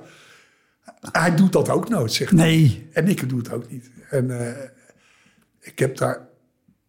Dus die zeepers ga je altijd op dat soort avondjes lopen. Weet je wat denk Ja, ik ja. altijd. Nou ja, da- daar heb je. Kijk, in, in een volle theaterzaal kan er van alles misgaan. En er zijn ongetwijfeld bij jou ook Maar wel eens ze mensen. komen voor jou. Onwel of weet ik wat. Maar dit zijn wel zeker een huwelijk. Ja. Ik, heb, ik heb twee keer heb ik op een huwelijk gespeeld. Ja. Nee, één keer. één keer, moet ik het wel goed zeggen. Maar dat vond ik A, zelf heel erg spannend. Maar die mensen die hadden mij gezien. Die hadden ook vrienden. Die hadden mij op een bepaalde avond gezien waar vaak cabaret was. Daar waren ook veel vrienden en familieleden van hun vaker geweest. Dus oké, dan is het te doen. is het te doen. Maar, maar toen was het ook echt omdat ik het geld goed kon gebruiken. Ja, ja, ja. En nu zou ik zeker voor het bedrag wat ze me toen betaalden, zou ik zeggen, nou, ik wens jullie even. De, de kans dat er, de- als je het mist, eh, als het misgaat, is helemaal rampzalig. Maar ook op zo'n moment, ik, ik, ik, kan, ik weet niet op wat voor moment, moment dit in je carrière was, zeg maar financieel gezien. Ik kan me voorstellen dat er toch met 10.000 wel ergens een stemmetje in je hoofd is dat denkt, Ja, Ja, maar dat was het op is het wel- moment dat ik al veel succes had. Met, Ja, met, en je weet, als je echt volle zalen in je eentje voltrekt, het Circus Theater of zo, eh, ja, dan ga je... ja, dan speel je tien liedjes meer, dan heb je het ook. Ja, Ja. meer. Ja. Weet je bedoel, eh, aan dat avondje circus hou je 25.000 piek over. Weet je, dus, dan ben je zes uur van huis af, dan ben je weer thuis. Het slaat helemaal nergens op. Maar eh, ja, goed. eh, dus had ik. ja, ik denk altijd, als je dat nodig hebt, dan, dan word je vaak weer niet gevraagd daarvoor. Weet je wat ik bedoel? dat, ja, ze vragen geen onbekend iemand om reclame Nee, te doen. nee, nee, nee, Noem maar wat. Nee. Dat doe ik ook niet. Maar als je bekend Wel, wel eens wordt... voor gevraagd ook? Ja, bij jou natuurlijk. Ja, ja, ook wel eens. Ja. Maar eh, pomp, Haagse pompbediende spelen, weet je wel. eh, Zo, eh, voor, de, voor de Shell of zo. Heb ik wel eens gevraagd. Wel meer dingen. Ja, maar dat doe ik ook niet. Nee. Het klinkt allemaal heel erg braaf, maar ik heb er nooit spijt van gehad. Het is heel goed gegaan in mijn leven. Dat je, dat je speelt in een theater waar de mensen voor jou een kaartje kopen. Ze komen voor jou. Het is heel wat anders dat, ik, dat iemand mij koopt en ergens neerzet. Weet je wel? Dat, dat, heb ik, eh, dat voelt niet goed. En het is En ik heb altijd goed verdiend en ik ben geen big spender. Dus ik heb, ben al rijk. Nee, en je, en je hebt gewoon altijd kunnen focussen op dat wat je aan het doen bent. Dat scheelt ook een hele hoop natuurlijk. Ja, ja, ja. Ik, ik denk dat er weinig mensen zijn die, die bijvoorbeeld alle, alle bedrijfsklussen en snabbels per se doen omdat ze het leuk vinden. Je hebt een categorie, daar is gewoon hun werk voor, die doen alleen die categorie. Maar de mensen die liever in theaters of clubs staan, doen, Ja. het, doen het er toch vooral bij. Ja, dat zal altijd. ja, ja klopt. Ja, dus ja. En eh, heb, heb jij, toen je begon solo, heb jij toen ook wel, eh, ik weet niet of die toen ook al waren ongetwijfeld, maar weet je, eh, previews en, en, en seizoensopeningen en zo. Want als je zegt mensen kwamen voor mij, dat is natuurlijk altijd heel comfortabel spelen. Maar als je speelt op een avond of een feestavond waar het publiek gemengd is, zeg maar, of op uitnodiging, dan kan je natuurlijk nog wel eens mensen voor je neus hebben die denken, oh, ja. hier zit ik niet op te wachten. Waar ook, dat heb ik niet helemaal geloofd. We hebben met toen dat twee keer drie kwartier, dus dat, die overstap naar het cabaret, het eerste, nog niet solo. Werden we wel door ons impresariaat neergezet op dingen als de opening van het jaar, weet je wel, in Amsterdam, dat je ergens moest spelen. Dat soort dingen hebben we wel gedaan, ja. En dan heb je soms maar afwachten wat voor een publiek je hebt. Eh, maar niet veel. Maar toen ik solo ging, dat ging zo snel omhoog dat ik gevrijwaard was van, van, van al die moeilijke begindingen. En, Wat een en- luxe. en- ja, het was echt een luxe. Ja, ja. Mazzel gehad. Dat je gewoon eh, dat niet hoefde te doen. Want het is natuurlijk een heel erg bijzonder vak, eigenlijk cabaretier zijn. Als je begint, heb je weinig publiek. En moet je het moeilijkste doen van het vak. Namelijk proberen de stemming erin te krijgen met zes man. Terwijl als je in Carré staat, dat heb ik gelukkig ook meegemaakt. Dan, eh, ja, niks. Nou, eh, Ik heb wel eens eh, met Over de Muur, toen ik het voor het eerst zong... voor, wat waren er, 300.000 mensen toen op dat Malieveld. Destijds, met die demonstratie. Wat voor demonstratie? Ja, De grootste demonstratie die er ooit in Nederland is geweest tegen de kruisraketten. En de muur stond er toen nog. Ja. Dus ik maakte dat liedje. Daar is niks aan. Dat kan iedereen. Voor 300.000 man spelen. Zes meter, dan komt er een hek, staan een heleboel mensen achter. Ja. Je zingt gewoon dat liedje. En, maar het moeilijkste is Ja, voor zes man. En dat is altijd het begin van je carrière. Maar weet je hoeveel mensen hun broek in alle mogelijke kleuren vol zouden schijten als ze überhaupt gewoon een dienstmededeling moeten doen voor 300.000 dat is man? waar. Ja, daar heb ik geen last van. maar voor een grote, voor carré spelen is het lang nee, zo moeilijk niet. Hoe, hoe groter de zaal is, hoe makkelijker het spelen is. Absoluut. En hoe voller de zaal is, hoe makkelijker het spelen is. Dat is eh, en als je die luxe hebt dat dat goed loopt, dan, dan, dan hoef je ook niet zenuwachtig te maken. Kun je er echt van genieten, van zo'n optreden. En eh, ja, dus, eh, maar ja, er zijn, zijn wel wat meer dingetjes heb ik nog die wel eens fout zijn gegaan. Maar ja, ik weet niet. Dat zijn weer wel vreemde dingen. Ja, ik, ik, ben, ik ben reuze benieuwd. Ja, even kijken, wat heb ik nog meer? Bijvoorbeeld het Edison Gala. Dat had je toen nog. Ik weet niet hoe je dat op. Muziekprijzen zijn Edison dat, zijn de muziekprijzen. En eh, je had een Edison voor de beste popplaat van het jaar. Had je. En Klein Orkest had de tweede LP gemaakt met Over de Muur erop. En die was genomineerd voor de Edison. Dus je had een nominatie. Maar de Golden Earring was genomineerd en nog iemand, nog een club. En wij zeiden tegen elkaar, het bandje vergaderde altijd. Wat doen we ermee? Edison, zo opgeprikt zootje. In zo'n theater moeten we daar liedje gaan zingen. En uh, ja, we winnen het natuurlijk toch niet. Golden Earring wint toch. Dus ja, we hebben niet zoveel zin om te gaan. Dus hebben we die man afgebeld. Middels onze drummer, die alle uh, dingen deed, uh, management. En die man zei, nou, moet je luisteren, Niek. Niek Nieuwenhuizen. Ik mag het eigenlijk niet zeggen, maar jullie winnen hem. Oh, ja, winnen, dan moeten we er naartoe. En dat is leuk, goed. Dus we zijn gaan spelen daar. En de Golden Earring won. ja, was woedend naar huis. Weet je, we er gewoon ingelegd. Dat hebben we vaker met televisie. Wordt er gewoon ingelegd, weet je wel. En dan uh, leer je wel op je hoede te zijn voor televisie. Oh, wat ja. goed. En uh, maar jullie hoeven natuurlijk alleen muziek te spelen. Ik wou zeggen, hoe is dat? Want zo'n zo'n uitreiking, daar zit iedereen natuurlijk ook gewoon op te zitten. En eigenlijk wil niemand daar... Lange jurken. Precies. Ah, vreselijk. Zoiets als nou die televisiering, dat soort avondjes waren het. Daar voelde je als popbandje natuurlijk helemaal niet thuis. En, en dan ben je nog belazerd ook. Dus dat gingen we met flinke mineur naar huis toe.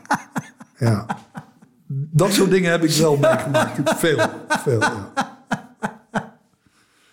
Dat heb ik nog meer. Ja, ik heb meer dingen. Ik vind het heel leuk bij dit verhaal hoe er iemand aan de andere kant van het verhaal zit die kan vertellen, nou ja, klein orkest, die bellen dus op een gegeven moment af. Ik zeg, joh, moet je luisteren. Weet je laat ze de tering krijgen. We zeggen gewoon het is gewonnen, dan komen ze wel. Zo gaat het natuurlijk. En daar kom je achter. Dat zijn van die dingen die je meemaakt, waardoor je later echt op je hoede wordt. Soms te wantrouwig wordt tegen uitnodigingen en dingetjes. Het zijn geen leuke dingen eigenlijk. Ja.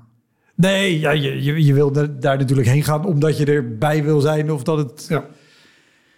zinvol is. Nu weer gewoon geneigd. Ja, vreemde dingen. Ik heb er nog één staan. Ja, ja, ja. uh, toen dat twee keer drie kwartier speelde, had ik daar een aantal liedjes ingezet in dat programma. Van de plaat Yoghurt met banaan. Dat is een langspeelplaat die wij gemaakt hebben. Uh, ik, ik uh, met de, de toetsenist van het Kleine Orkest, een, een soort plaat. Twaalf liedjes voor de vakbond. De, de vakbond wilde een project, een LP weggeven. En Harry Jekkers was de aangewezen persoon. De mensen die niet wisten wat een, van een telefoonboek en een geheim nummer was... denken nu helemaal een vakbond. Nooit van gehoord. Ja, dus wij waren nog wel linksig mensen natuurlijk. Ja. En nou, of wij twaalf liedjes over werk wilden maken. Een enorm budget. Die bond sterft van de kwartjes natuurlijk. En het leek ons een leuk plan om twaalf liedjes over werk. En een paar van die liedjes hebben we toen in dat programma twee keer drie kwartier gebruikt. Mooie liedjes ook wel. Maar omdat ik daar uh, uh, die plaat had gemaakt, kwam er een, uh, enorme demonstratie op het Museumplein in Amsterdam. Ehm, tegen uh, verhoging van het minimumloon, want niet door, ik weet mijn god niet meer wat de bedoeling was, maar spandoeken en uh, vakmondsmensen allemaal, 30.000 ja. stonden er op het museumplein. Podium met muziek natuurlijk. En ik werd uitgenodigd omdat ik die plaat had gemaakt. Of ik niet met een bandje het liedje kon zingen van... Ik droomde vannacht dat Lubbers wakker lag, hadden wij geschreven. Hij kreeg opeens zo last van zijn geweten. Uh, van ben ik toch een beest? Als ik er straks ben geweest, kan ik mijn zetel in de hemel wel vergeten. Een carnavalsliedje over, tegen Lubbers. Nou, dat vonden ze allemaal ja, prachtig. Minister-president dus of ja. ik dat met een band wou komen zingen. Ik zei, nou ja, goed. Kon ik wel doen. Het werd aan elkaar gepraat door Astrid Joosten. Ik vergeet het nooit meer. Die stond voor mij op de hoge hakjes met zo'n ballenjurkje aan. Leuke meid trouwens. En die, uh, en die had het moeilijk. Want er stonden vooraan een hoop autonomen. Uh, dat, dat zijn uh, anarchistische vakbonds. Mensen die eigenlijk de vakbond klootzakken vinden. Die zijn veel te rechts. Eh, het moet nog linkser en nog revolutie en kappen op. Tegenwoordig hoodies, hadden toen ook van die, van die bivakmutsen op en zo. Stuk of dertig, die alles stonden te verzieken voor het podium. Dus, hé, hey, kutwijf, weet je wel, begrijpen je na afloop met een teringjurkje. Nou ja, op zijn Amsterdam. Gezellig. Zij werd helemaal voor rot gescholden en, en seksistisch bejegend, zo maar netjes zeggen. En zeker als dit begin jaren tachtig was, was zij toen ook nog best een jonge vrouw. Dat was prachtig. Een van de mooiste vrouwen van Nederland was prachtig. En ze stond daar en ik zag dat bibberen op de hakjes. en ik, ik stond in de kut, ik moet ook op. Waarom heb ik dit gedaan? Weet je? Dat, dat heb ik wel meegemaakt. In het, theater nooit zo, maar dat soort dingen. En ik dacht, wat heb ik nou ja gezegd?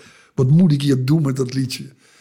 En eh, op een gegeven moment zegt ze... En dan nu, waar we allemaal op gewacht hebben... de plaat die die speciaal voor de FNV heeft gemaakt... Harry Jekkers met het liedje... Ik droomde vannacht dat Lubbers was.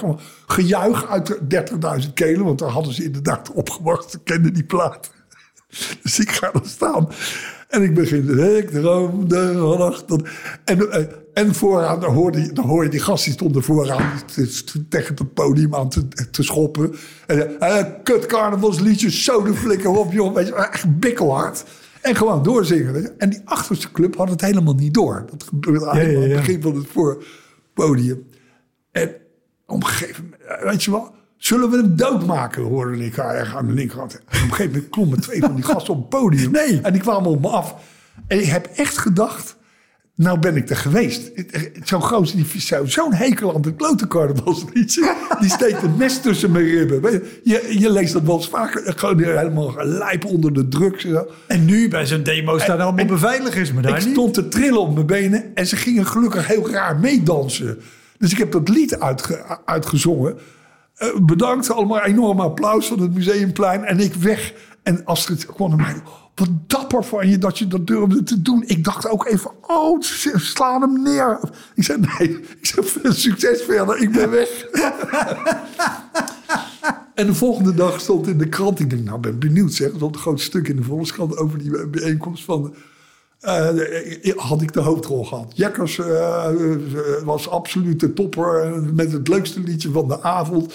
En, eh, en, en, en zelfs de vakbondslieden begonnen mee te dansen op het podium. Een of andere journalist helemaal achterin gestaan die de... Want het werd ook tijdens mijn liedje, het is nog erg geweest, werd het matten geblazen. Want die echt eh, vakbondsjongens, die potige gasten, die hadden door dat aan de voorkant een hoop zieken zonden. En die begonnen te meppen. Dus er was een vechtpartij voor mijn neus. Allemaal niet in de krant. En het is erg leuk. Het is jammer dat ik dat artikel niet bijgenomen heb. Maar dat zijn momenten dat je duizend doden sterft. Ja. eigenlijk. Ja, dat zijn hele vervelende dingen. En helemaal, want, want achterin zien ze het niet, maar jij ziet het gewoon voor je neus Ja, dat gebeuren. Maar ook dat je. Ja. nou, en nog een andere anekdote heb ik die ik ook wel eens leuk vind. Ik heb erover nagedacht of ik dat wel zou vertellen, maar ik wil dat toch wel vertellen. Ja.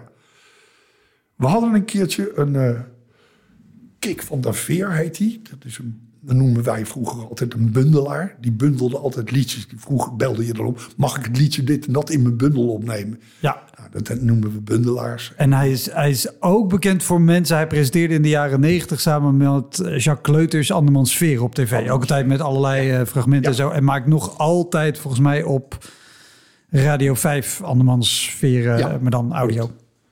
En het is natuurlijk allemaal uit de oude doos voor de jongere luisteraars. Maar die, die had zo'n bundeltje gemaakt. En eh, dat werd uitgereikt door, Freek eh, door eh, Jack Spijkerman. Ja. Die kende die ook. Die officieel in de Kleine Comedie het eerste boek toonde. En het eerste exemplaar werd overhandigd aan Freek de Jonge... die op de voorste bank zou zitten. En we moesten een paar optredens moesten er verzorgd worden. Ik was gevraagd om een lied te zingen. Niet uit het raam was er. Die totaal nog niet bekend waren toen. Dus eh, wanneer is dat geweest? Het moet geweest zijn in 1990 of zoiets. 89, 90. En Hans Dorenstein. Wij waren met z'n drieën het muziekprogramma. Ja. Dus eh, Hans begon met een paar van die prachtige liedjes, van die lullige liedjes. En daarna was ik aan de beurt en ik had een heel lang lied geschreven, De Man in de Wolken heet dat. En, dat is een hele mooie parabel over een man die een mooie schilderij had. En die wordt getaxeerd dat het heel veel geld is. En heeft hij geen lol meer in dat schilderij. En verbrandt hij het. Kill Your Darlings. Een heel mooi lang archaïsch gedicht. Op muziek. En daarna kwam niet uit het raam. En die hadden al een leuk programma ook. En wij zaten met z'n allen in de kleedkamer. En we zeiden, nou ja, was wel leuk hè jongens, toch? Ja, nou, geinig hè. En uh, niet uit het raam zeiden tegen mij een paar van de jongens. Jij gaat goed zeg, god, gek hè. Want ik was met die koffietent, was er omhoog aan het gaan. Ja, hij zei, ja, we moeten nog een beetje doorbreken. Ik zei, nou, dat lukt wel, ik vond het hartstikke leuk. Nou, geinig, een beetje babbeltje. En wij gaan even in de coulissen kijken wat er gebeurt op het podium. Want, dus er komt een boek, is Jack Spijkerman prachtige bundel, dit en, dit en dat en dat. En Freek, jongen, wij vinden het een eer dat je het, uh, hier bent komen. Wil je op het podium komen, dan overhandigen wij het eerste, uh, het eerste exemplaar. exemplaar. Freek, die staat slungelig op. In die tijd nog heel erg top of de bill natuurlijk. In 89, 90 zo'n beetje. Ja. Die bestijgt het podium, minzaam. Die gaat naar Jack Spijkerman. Die pakt het boekje aan. Belt het een beetje door en die zegt... Ik heb ook mijn liedjes gebundeld, dames en heren. En dat is echt de moeite waard om te kopen. Want dit is natuurlijk een flutboekje. En dan flikkert het zo weg. Spreekt die jongen. En hij zegt, Jack, dat je je, dat je, je uh, voor dit karretje laat spannen. Dit vieze, funzige karretje van zo'n bundelaar... die alleen maar parasiteert op andermans gaven. Waardeloos. En dan zo'n klote programmaatje elkaar draaien... met drie van die netwitte van cabaretiers en clubjes... Ik uh, heb het wel gezien, dames en heren. Er waren 600, 500 man in die zaal. Ik ga een pilsje drinken. Ik vond het een waardeloze happening. En weg was die. Nou ja. Hans Dorrestein zei, wat denkt die klootzak wel niet? ik zeg, ja... Ja, ik kom net kijken en dat kan weer. Het was heel raar. Ik zeg, ik vond het wel een mooi lied wat ik gezongen heb. Ja, natuurlijk. Wat een zeikert. Zullen we hem gaan grijpen? We gaan nou, we gaan naar de kant. ik zei, nou, ik doe niet meer. En niet uit het raam zat ook helemaal teut. Dat die waren als kutclubje weggezet. En ja, de stemming was onder nul in de kleedkamer. Maar ik zei, nou ja, volgens mij uh, laten we ook maar bier gaan drinken. Wat, wat nou terugpakken. Dus toen kom, ik in die, in die, in die uh, foyer van de kleine comedie. Staat Freek de jongen pilsje tegen. Dus ik ga naast hem staan. Ik bestel ook een. En hij slaat me op de schouder. Hij zegt, Harry, was een geintje, een prachtig lied. Hij zegt, je bent collega van mij. Je zit ook bij de Harmonie uitgeverij boekjes. Hij zegt, maar ja, kom op, zegt die bundel. Uh, ik zeg, ja, dat vind ik ook eigenlijk niks, die bundelaar. Maar ik had zo'n ontzag voor Freek de jongen... dat ik durfde niet eens te zeggen dat ik het een klotenstreek vond. Hè. Maar Freek de Jonge kan dat soort dingen inderdaad af en toe uithalen. Dat is in zijn hele leven, zeg ik altijd maar, een getalenteerd stuk schimmel geweest. Snap je? het, is, het kan een enorme etter zijn, maar ook heel erg aardig. Ik heb op latere leeftijd er wel goed met hem op kunnen schieten. Maar hij kon altijd heel neerbuigend doen over andermans werk en zo. Hij heeft hele voorstellingen. Maar ja, hij hing heel hoog. Hij was ja, ja, ja. in die tijd. En was dan, was dan hier het gewoon een slimme marketing zet. Want als hij dit doet, weet je dat er veel meer over zo'n avond gepraat wordt. Ja, dan als hij het gewoon aanneemt en zegt, nou wat een leuk boek, ik ga het lezen. Nee, of was dit, was dit gewoon gemeend? Ge, ge, gemeend gemeen was het. Hij, hij, hij, hij had zo'n hekel aan bundelaars, dat hadden we allemaal een beetje. Altijd word je gebeld, mag ik dat liedje van jou opnemen in mijn bundel? Weet je wel? Dan krijg je zogenaamd 1 tweede, 1 honderdste procent. Kijk, drie gulden aan het eind van het jaar. En uh, hij, hij vangt veel meer van dat boekje. Dus dat zijn bundelaars en daar heeft hij een hekel aan. Dus ja. Oké, okay, word uitgenodigd. Zal ik die bundelaars pakken? En ja, als hij toch bezig is, neemt hij alles wat op het podium heeft gestaan. Vindt hij allemaal klootzakken. en, maar dan ga je, dat is een traumatische ervaring. Als je door Freek de Jonge in die tijd werd neergezet dat je niks van kon. Nee, ja, en zeker nou, als het iemand is die hoog op zitten. Ik neem aan, in zo'n zaal zitten allemaal genodigden. Ja. Dus er zitten ook mensen waar je, waar je wat aan hebt, Ja. zeg maar. Ja.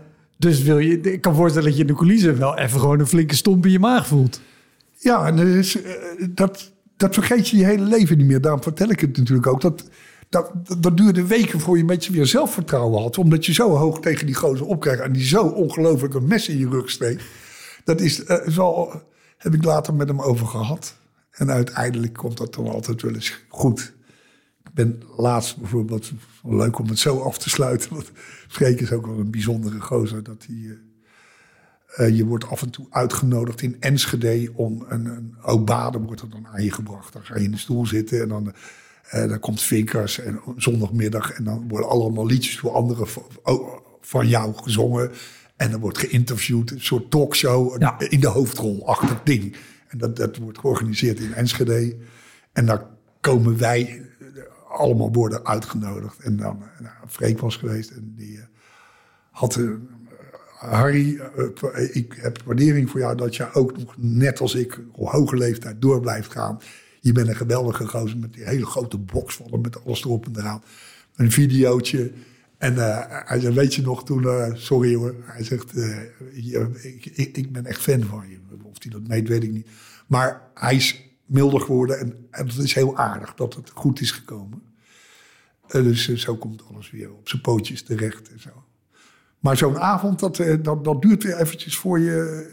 ja, net als een slechte recensie, is ook niet leuk natuurlijk. Dus dat, dat moet je altijd even verwerken. Ja. Heb je die gehad, slechte recensies? Ja, niet veel, maar wel wel gehad, ja.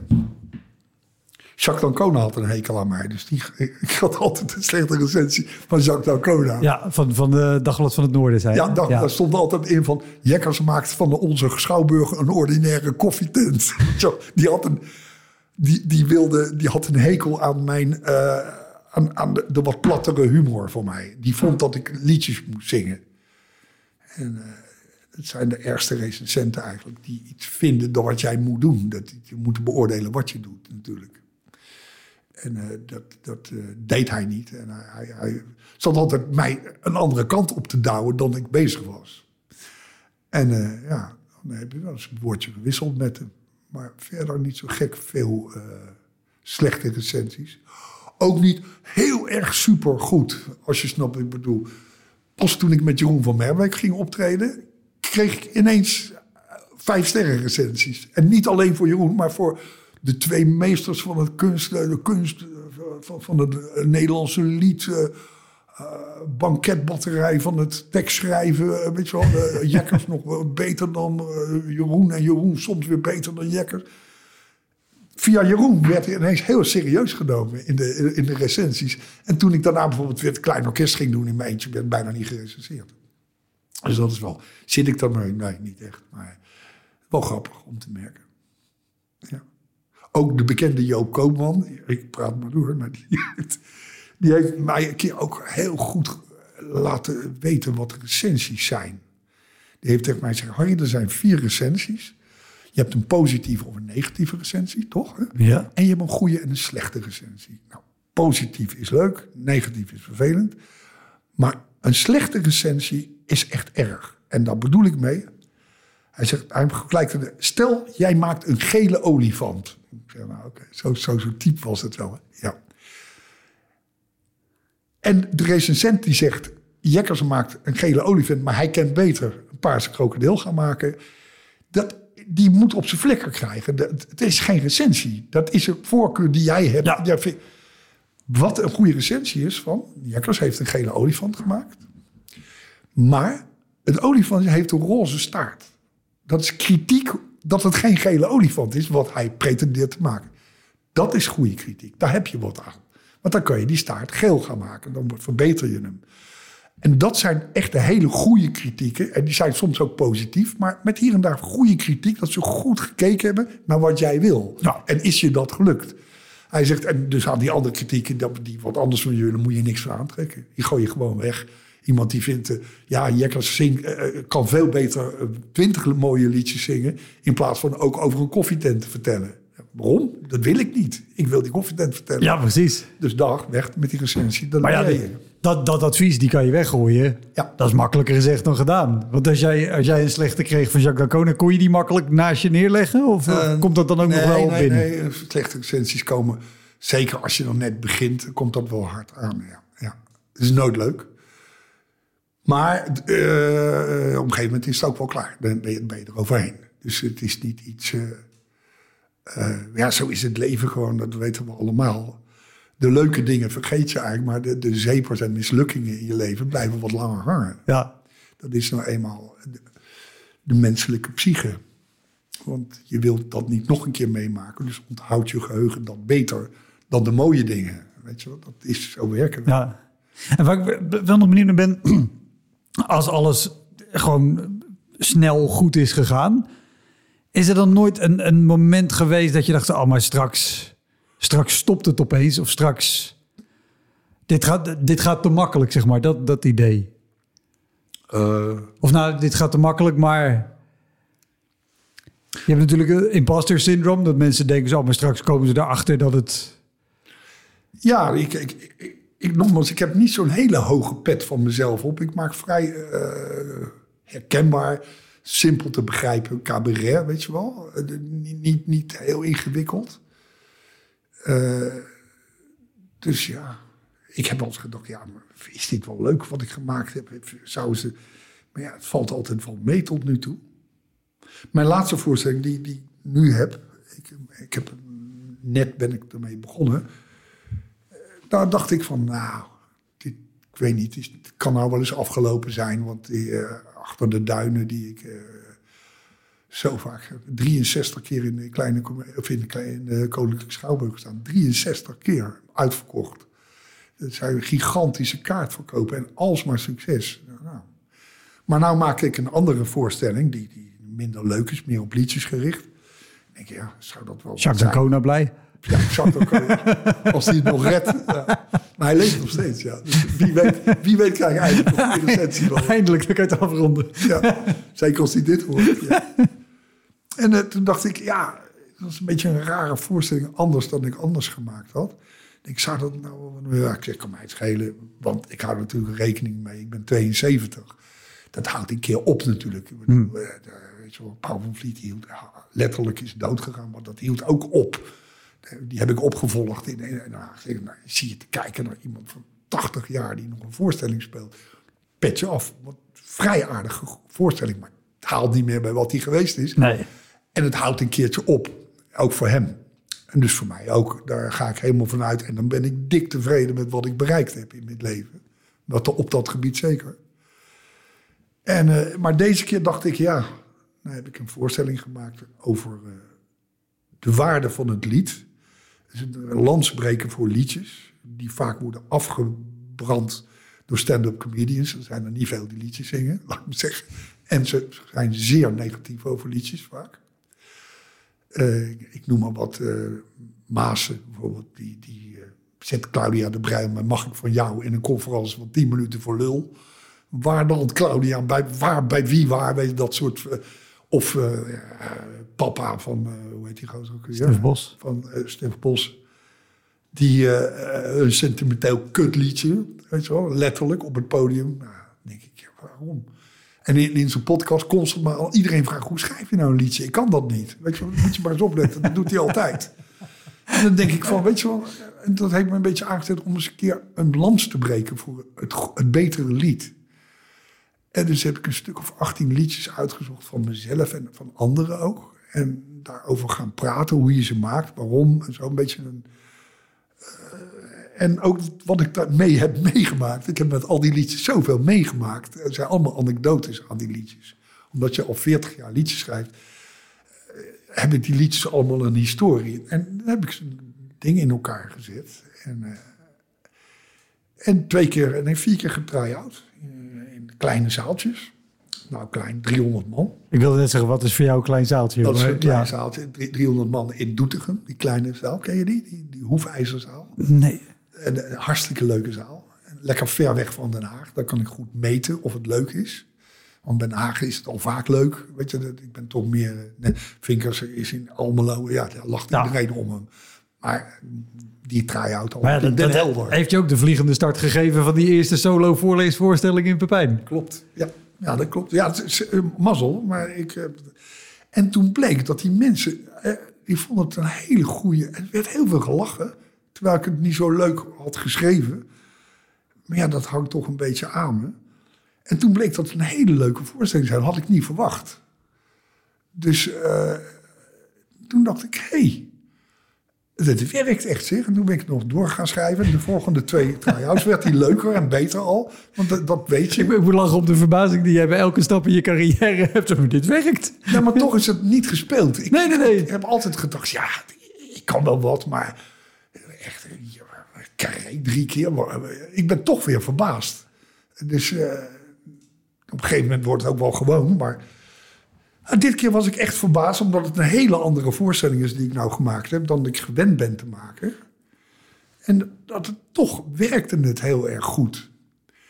En uh, nou heb ik heel veel zin in om weer twaalf te doen. Ik ga twaalf voorstellingen geven. Allemaal vol, allemaal kleine zaaltjes. Vind ik leuk ook.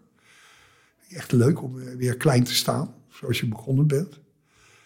En daarna wordt het toch weer wat, denk ik wel, gaat het wel groter worden, ja. denk ik. Eh, maar dat moet ik nog even bekijken. Dat is een beetje onder embargo wat ik daarmee ga doen. Daar kan ik nog niet te veel over vertellen, heb ik beloofd. Maar uh, dat, daar was ik wel bang voor toen ik op het podium begin. Nou komt misschien de avond een keer dat iedereen denkt... ja, jekkers, nou hebben we het wel gezien. Ja. Hè, dat je, uh, maar dat bleek niet het Toch geval. gelukkig? Nou, leuk, toch... Dus ik vind het een enorm cadeautje dat ik op mijn 72ste nog steeds volle zalen trek. En de mensen een enorm plezier doen met het uh, gebabbel en gezang van mij. Ja, leuk. Ik ben heel benieuwd. Ja. Zijn we nog dingen vergeten waarvan je zegt, nou, we hebben van alles behandeld, maar dit optreden of voorval. Uh, Eén ding, daar heb ik zo ongelooflijk was dat. Uh, Jeroen van Merwijk is een hele goede vriend van mij, die is doodgegaan onlangs natuurlijk. Hè. En die kende ik al voordat we allebei wat deden. Die ken ik van heel lang geleden. En die organiseerde een keer een benefiet voor een landverschuiving in Venezuela. Waar een heleboel doden waren gevallen en iedereen was dakloos. En hij wilde daar geld voor inzamelen. Jeroen, die had, had wat met die ramp. En Jeroen was zeer populair bij al zijn collega's. En, uh, zelf had hij weinig publiek, maar iedereen, dat heb je vaak. Maarten Roosendaal, iedereen vindt dat de beste zanger van Nederland. Om... Ik trouwens niet. Maar, maar, heel veel mensen hebben enorm veel waardering voor hem, maar hij trekt geen publiek. Nee, om, om even te illustreren. Uh, zijn cd uh, Geef mij mijn sperma terug stond ook achterop op de hoes opgenomen in het Papenstraattheater in Zwolle voor een publiek van 27 mensen. Ja, precies. Jeroen. Hij, is maar één keer uitverkocht geweest toen hij met mij ging spelen. maar, maar ik, ik heb enorm uh, hoog zitten. Ja, Prachtige fantastische liedjes. En een hele goede vriend van mij was het ook altijd. Weet je wel. Dus, uh, uh, en die organiseerde een benefiet in, in Carré. En alle cabaretiers die toen, hebben we het over 95, 96, zoiets die op dat moment bekend waren. Tewe en Maassen waren net ook doorgebroken, echt. Die waren ook bekend.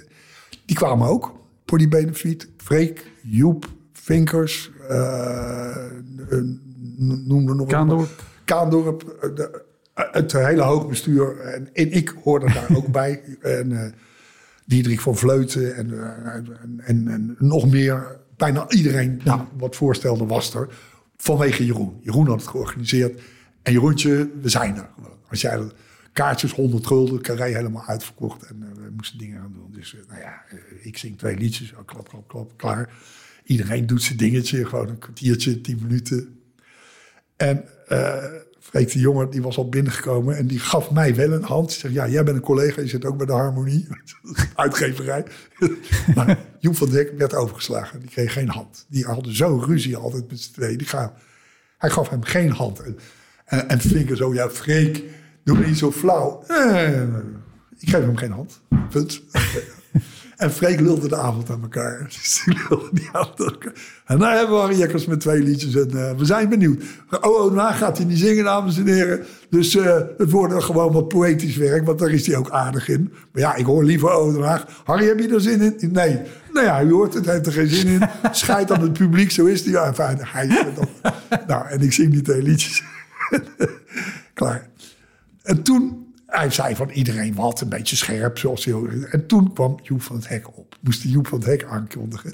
En wij zaten met al die corifeeën eh, naar de televisie te kijken die op het podium, weet je, in de, in de artiesten. Ja, het achterhangt op het scherm dat je kan zien wat er op het podium gebeurt. En uh, Freek die komt op en hij gaat Joep aankondigen. Een beetje spannend. Hè? Ik benieuwd. Ze zijn altijd elkaar in de haren te vliegen. En hij flikte die weer zo'n goor kunstje. Freek de jongen, Freek de jongen, pak een blaadje. En die zegt, dames, uh, dames en heren, er zit een man in de trein. En die, die, eh, begint ineens heel hard te lachen. En dan zegt die andere, kan je je kop niet dicht houden, klootzak? Ja, die zou doodstil. Slaat dit op? Weet je wel? Wij ook. Wat, wat gaat het om? Hij zegt, oh, stom, zegt Freek de jongen. We zitten met al die cabaretiers boven. Heb ik per ongeluk het blaadje van Joep van Dijk meegenomen. dat is toch erg? Joep het podium. Dat zijn van die anekdotes, die vergeet je nooit. Freek heeft de hele tijd echt, echt eh, de, de boel geschoffeerd altijd van bovenaf. Totdat het zelf wat minder werd. Toen werd hij altijd, eh, is die, is die een tijd lang heel erg rancuneus geweest, vind ik. Maar hij is, eh, hij is wel heel aardig aan het worden nou, vind ik. En een ongelooflijk groot talent natuurlijk. Ja, anders, anders word je niet zo groot. Een van de grootste talenten die we ooit gehad hebben, ja, dat vind ik wel, ja. Nou, dat was het. Ik vond het erg leuk. Ja, ik ook. Dankjewel. Te gek. Oké. Dat was hem, de Elektra Podcast. Meer informatie over mijn gast van vandaag en linkjes naar van alles en nog wat vind je in de omschrijving van deze aflevering. Er staan ongelooflijk veel afleveringen online van Elektra. En op elektrapodcast.nl kan je makkelijk zoeken op de naam van jouw favoriete comedians en cabaretiers. Je kan daar ook eenmalig doneren of crewmember worden. Als crewmember betaal je maandelijks een klein bedrag, maar dan krijg je ook nog eens bonusmateriaal. Je luistert voortaan zonder onderbrekingen en je krijgt consumptiebonnen die je kan inleveren bij een show van mij. Ik vind het sowieso te gek als je een keer komt kijken bij mij. Dus ga naar woutermonde.nl, daar zie je precies waar en wanneer ik optreed. Of meld je aan voor de nieuwsbrief, dan hou ik je op die manier op de hoogte. En dan nog iets, elke vrijdagmorgen doe ik een column op radiostation Kink. Je kan die column terugluisteren als podcast. Hij heet Kink op de Week en je vindt hem in de app waar je ook deze podcast luistert. Oké, tot de volgende Elektra. Hoi!